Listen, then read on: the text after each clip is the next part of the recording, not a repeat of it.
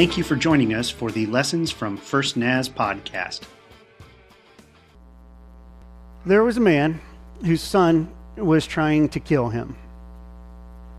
And he knew why. To say the least, he disagreed with the boy's decision, but the fact remained that his son intended to take his life. Now, the father had made his share of mistakes as a father, some that he'd put out of mind, and some that he knew he deserved to have to remember forever. On top of that, he hadn't been much of a husband either. String of wives, one stolen from another man whose death he had arranged. He was a king, so he could make things like that happen a poor example to his boys, a lousy father to his daughters. It all piled up on the heart of one of his sons, and that young man decided that if justice were ever to be served, it would be at his own hand because his father otherwise was completely untouchable. And now that father knew that he was a marked man that his would be assassin was his own child was almost more than he could bear, but at the same time, he sort of felt like he deserved it. What a mess. David owned a fortress. It was a luxurious palace that he'd had built for himself, but one that would also serve as sort of a command center and a place of protection should he be under attack. So at first, he retreated there and braced for Absalom's attack. But the more he thought about it, the more he realized that no fortress stands forever. And that boy of his had amassed a sizable army of his own and seemed permanently committed to nursing the grudge that he held against his father. So, even if David and his men were able to withstand the assault, the only thing that would bring it to an end would be for David to see to the death of Absalom. He'd have to kill his own son or have it done. And that's just unthinkable. So David prepared himself to do something he had never before done to shrink back from a fight, to forfeit, to give up his position and his palace, and to slink out of town before Absalom and his forces arrived. David, of course, had thrown other rulers down. He'd stormed their places of refuge. He'd taken their belongings, seized their lands. He'd sent them fleeing in 10 different directions, but never once had imagined that it might happen to him. He was a winner every time. But now he found himself packing light and barking orders to get the right people in the right places and to get most of his family out of town with him. Most of his family. His lesser wives. How sad that I have to say that on Mother's Day would remain in the fortress in the hopes that Absalom would honor them as David's wives and leave the palace intact. A strategic move on David's part. But David and the rest were headed out of town to the desert, and they were headed there in shame. They crossed the brook at the foot of the hill below the city and they, they started up the dusty road on the other side. David couldn't look up. He just watched the heels of the guy in front of him and the gravel that was displaced with each step. But then suddenly, raining down on his head and shoulders was a, a, pelting of, of dirt and rocks, and there came a mocking voice from the hill above him. Something about him being a coward and liar and thief. No king at all something about him getting what he deserved now, something about wising up and admitting that God's judgment was falling on him. And David didn't have the strength or the will to fight back because this time he wondered if maybe the mocker might actually know the voice and the will of God. So he told his guards to leave the man alone, and he just took it all the abuse, disrespect, the insults. He just took it all. And as the shouts continued, David realized that fortress number two, the desert, was turning out to be not much of one either. And since he had no choice but to continue to walk because Absalom and his men were bearing down on the city behind them, he just put left foot in front of the right one and right one in front of the left again and again and again until well past dusk when his weakened entourage arrived at some little make do shelter hidden off in the dry hills outside of Jerusalem. The walk had been tiring, but it was more than just his knees that were wobbling as he sank into the chair that night. His body was grateful for some rest at last, but his heart and mind lacked any. He was troubled, so he reflected on the day that was coming to an end. He'd been a majestic, wealthy ruler at sunrise, a skillful battle tactician working his trade by mid morning, an unwilling warrior by noon, public fool come evening, and now some kind of a has been vagabond with a price on his head, with a new title Public Enemy Number One. As the numbness of fatigue began to dull the agonies of his mind and body, he slipped away to a favorite memory from his boyhood. Each evening about this time, he remembered, he would be gathering the last of the sheep into the pen next to his parents' home just outside Bethlehem and with that task done, he would swing the gate closed and, and have to work the latch into its place in the corner post. And the post had always been loose as long as he could remember, so he'd have to lean into it with his shoulder and, and push it a little bit, and, and with his hands work the latch into the gate. And in so doing, everything would line up perfectly, but with some effort. And he'd always told himself that he'd get around to fixing and rehanging the gate and replacing the corner post and the section of teetering fence that was attached to it.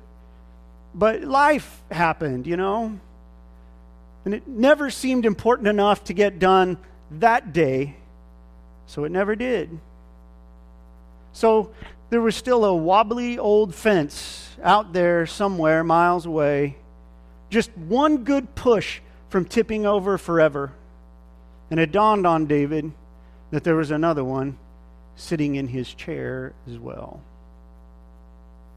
No one knew for sure whether they'd been followed. No one knew for sure whether they were going to be safe for the night. And everyone knew that they would never really be safe ever again as long as Absalom lived. David didn't want to think about that or admit it, but he finally had to. And he had to admit that he felt betrayed and like a failure and like an excuse maker and like a coward like a victim, and like a man who really needed God to be real. He'd instinctively known that there could be no rest for him in the Jerusalem fortress. He'd found out the hard way that there'd be no refuge for him in the desert. And from his days at war, he knew that the cloak of darkness couldn't even protect him for long neither could some distance from the enemy because those things are always changing. And how far the enemy away is away could only be revealed by daylight or an attack in the middle of the night. That's when he remembered a few lines from a poem that he'd written. It sort of just came to him some time ago when he was evaluating the Jerusalem fortress's readiness for a battle like the one he was fleeing. These lines didn't rhyme, but he hadn't needed them to that day and didn't suppose he needed them to this night. It went something like this My soul finds rest in God alone. My salvation comes from Him. He alone is my rock and my salvation. He's my fortress. I will never be shaken. That was it. Now he remembered. My soul finds rest in God alone. My salvation comes from him. He alone is my rock and my salvation. He's my fortress. I will never be shaken. It was coming to him now, so he grabbed a pen and a piece of government issued parchment, turned his chair to face the table in the room where he sat, and began to scratch out a few more lines as they came. Maybe one day they'd be a song, he thought. He wrote, How long will you assault a man? Would all of you throw him down this leaning wall, this tottering fence. They fully intend to topple him from his lofty place. They take delight in lies. With their mouths they bless, but in their hearts they curse. He hummed a tune in a minor key and drummed a finger on the table and then went back to those thoughts that had become for him a chorus. Find rest, O my soul, in God alone. My hope comes from him. He alone is my rock and my salvation. He is my fortress. I will not be shaken. My salvation and my honor depend on God. He is my mighty rock, my refuge. So trust in Him at all times, O people. Pour out your hearts to Him, for God is our refuge. Low-born men are but a breath, the high-born are but a lie. If weighed on a scale, they're nothing. Together they are only a breath. Do not trust in extortion or take pride in stolen goods. Though your riches increase, do not set your heart on them. One thing God has spoken, two things have I heard that you, O God, are strong, and that you, O Lord, are loving. Surely you will reward each person according to what he has done. So it wasn't the best song and it wandered a bit off topic here and there. And David had surprised himself with a few thoughts about God taking revenge on Absalom. But it had come to him as though it were just being given to him by God Himself. So he wrote it down and he tucked it away in a personal bag. And, and somehow, in spite of the circumstances that had not changed one bit, David felt safe, or rather, knew that he finally was. That's the story behind the song that is known to us as the Bible's Psalm 62. It's the story of a person so embattled by his own fear and sorrow and guilt and shame and anger, and by the lies and the mean spirited intent of others, that he was on the verge of just giving up altogether. You see, when you're running for your life from your own family, when you've been beaten down so much that you're willing to just take the insults and abuses and accusations of the people around you and wondering if maybe it isn't the voice of God, well, you're either at rock bottom or getting kind of close. And from there, as far as I can tell, there are exactly three options to choose from. I'm going to talk about them in just a minute, but first, I want to ask a very simple but direct question of you this morning. Are you in some version of that story? Can you find yourself in some version of David's story this morning? I mean, I get it. I know that there are no dethroned kings or queens among us.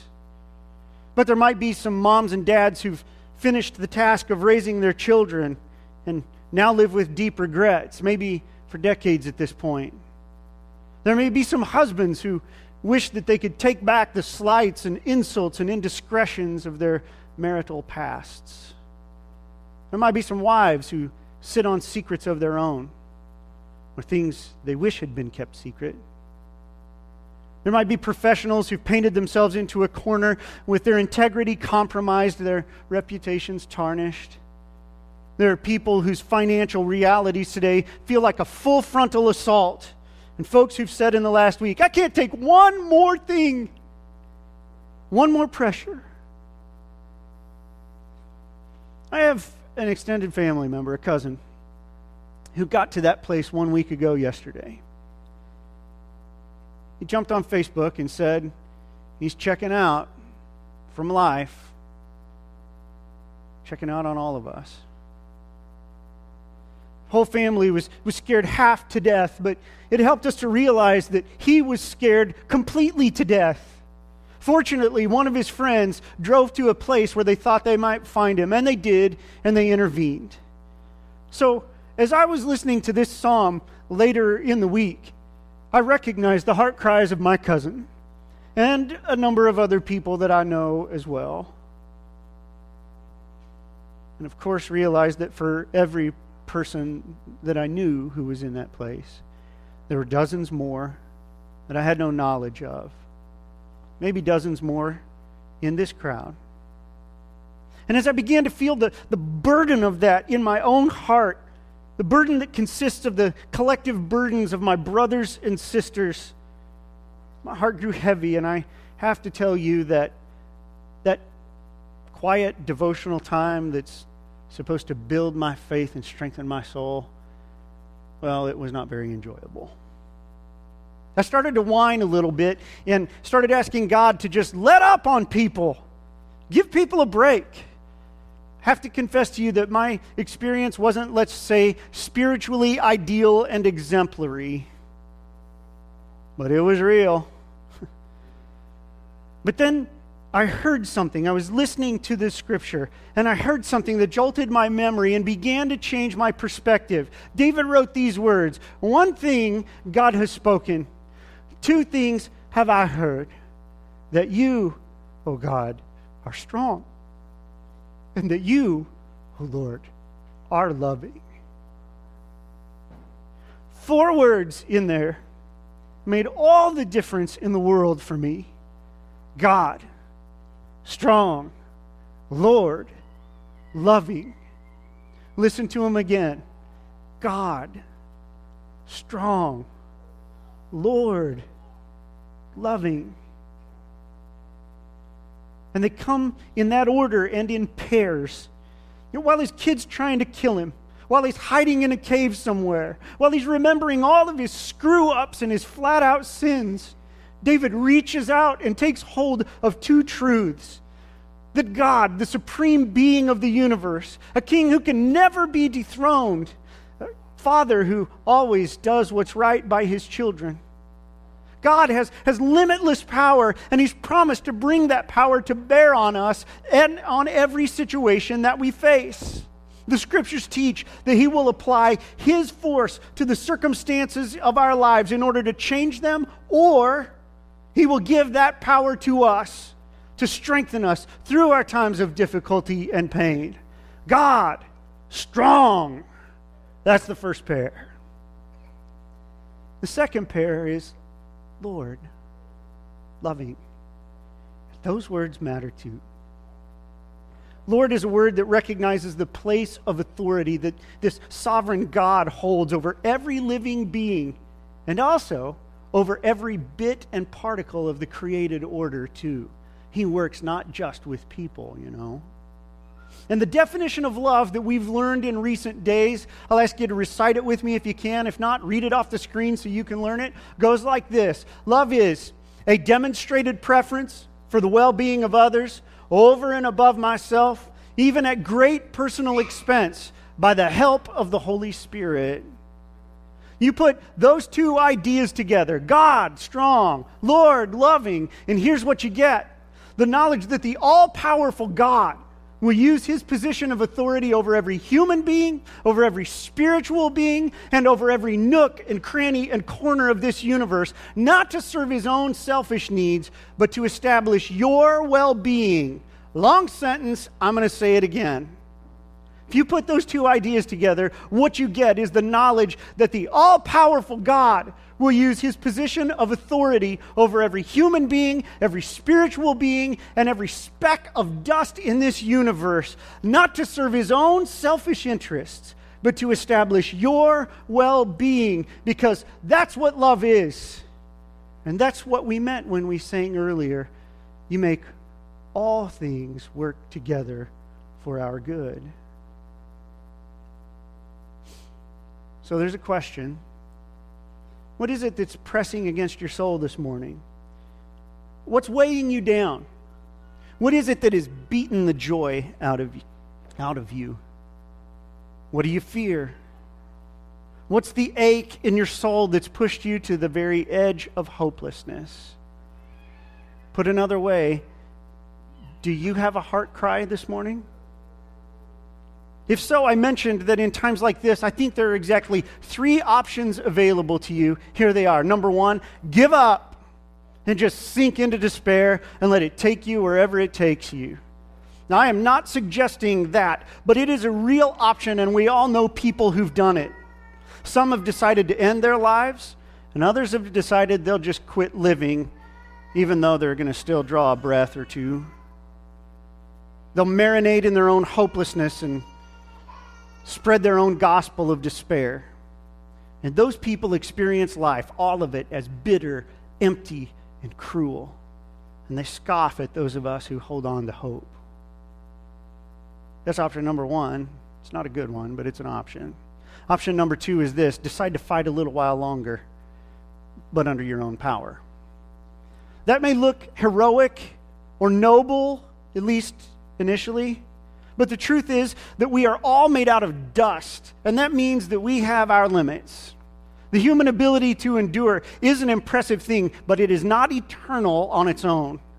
Fighting a little while longer may delay the inevitable, but when it comes, it looks like this inability to continue in our own strength. And whenever we reach that point, option number one starts to look really attractive to us. But there's a third option. And the third option is this turn to the one person who has demonstrated unending strength and unending love and find rest and peace in Him. It's a real option. That person is God. And his son Jesus came to make it possible for us strugglers to connect with God and to experience his strength and his love in real time when we need them.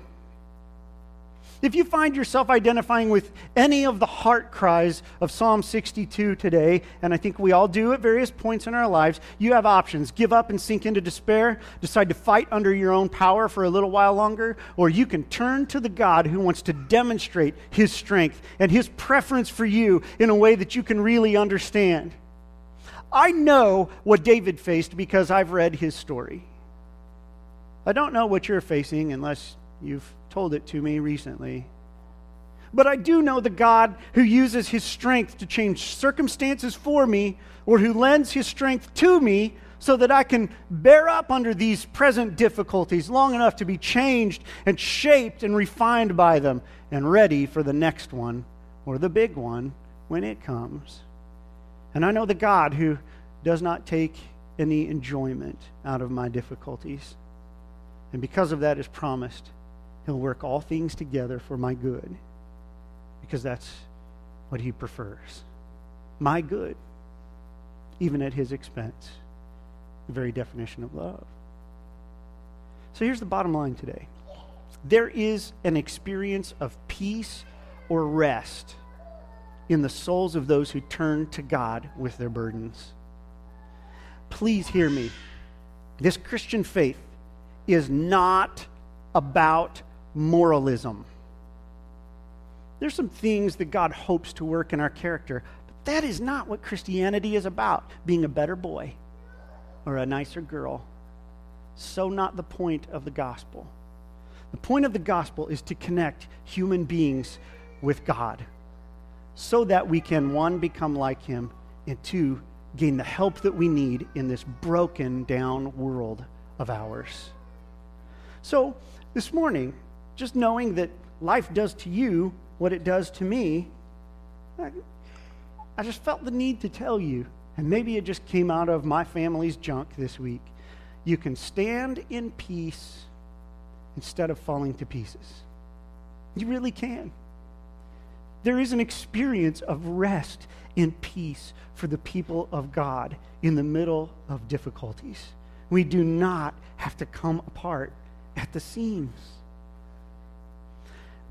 I bet we could stay here halfway through the afternoon if I asked, Could you tell us something in the last month that tested your will, that proved a little bit too big for you some Tuesday afternoon? But you found the help of God and the ability to find peace and rest. Bunches of you would make your way to your feet and share with your brothers and sisters. I hope that you'll take some time to do that in this coming week. That you'll have your eyes and ears about you so that you can notice the fellow struggler around you and say, Let me tell you about how God has helped me with my difficult thing. But this morning, we're going to do something. We've got, uh, we've got another baptism here in just a minute, which excites me a lot. But between now and then, I want to give you a chance to simply, having heard the word of the Lord, now turn to Him with the things that are troubling you. I want to ask you to stand with me, and I don't care what you do. Bow your heads, close your eyes, whatever. You may stay seated if you want to, but these altars are open, and they are here not for decor. They are not here because sanctuaries are supposed to have them and it's a, an essential design element. They are here so that people can kneel at them and pray. It's, it's this idea that I'm going to my knees because the weight has become too much for me. But when I finally get to my knees, I can offload this burden and place it on this altar, and the God who cares will meet me there and take the burden or put an arm around me and help me to carry it. Got a word picture for you. In the New Testament, uh, particularly in the book of Acts, the word for Holy Spirit is paraclete. That's the, the Greek word, and it means this. Um, Shay, can I use you for just a minute? Come up here. Here's this is a word picture. Paraclete means the one who comes alongside. But it doesn't do Shay a whole lot of good if I just come here and stand alongside him if he's carrying a heavy burden. You're carrying a heavy burden.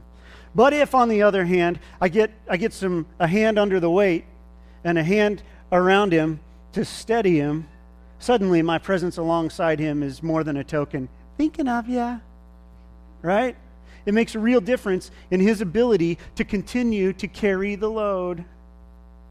The scriptures paint the picture that there is a comforter, one who will come alongside you and either take the burden or take you. So let's pray. And if you have a need that you would like to come and offload to God or ask for his help with, the altars are open. Lord, we bow in your presence today. We've struggled valiantly. Some of us, though, have quit struggling. We've just settled into the thought that maybe it'll always be this way. We've given up hope. But we read the lyrics to a song. We heard a man who was hard pressed it, beyond ways that most of us can imagine. Hunted by his own son? Haunted by his past? We get that part. Hunted by his son? Hard pressed. He said again and again and again that you were his shelter, that you were his refuge, that you were his rock, that you were his fortress and he said with a sense of finally triumphant hope that you, God, are strong and that you, God, are loving. I want to ask you to come and, and just come in close to these brothers and sisters of ours who are kneeling here today. Surely there are more who just said, I'm not moving from my seat. God, I don't even have the strength to go down there. I'm asking you, Lord, to make good on the things that you've taught us in your word today, that you'd bring peace and rest to the hearts of those who are hard pressed today. Give us, Lord, the faith that it takes to trust you with our difficult things. Honestly, some of us have been pretty disappointed in your performance in the past. And as we stretch your way today, it is with a renewed sense of hope or a desperate cry for help. And I'm asking you, oh God, to show yourself strong, to show yourself, oh Lord, to be loving. Help these brothers and sisters of mine with their loads, like you've helped me with mine. In your name, I pray. Amen. You can be seated. Tell you what, if you're at the altar praying, you can stay there. It is way okay. Um, but Jake Charay is going to be baptized here in just a few moments. He's a uh, young boy who's worshiped with us a handful of times now, and uh, I want you to get this. He was here just worshiping with us and saw a friend of his, Christian Liber, take this big step of baptism. And when he saw the courage of his friend and the faith of his friend, it moved him to the place where he said, Hmm, I want that too. Jake's being baptized today because of his faith, but his faith came partly because of the demonstrated faith of a friend.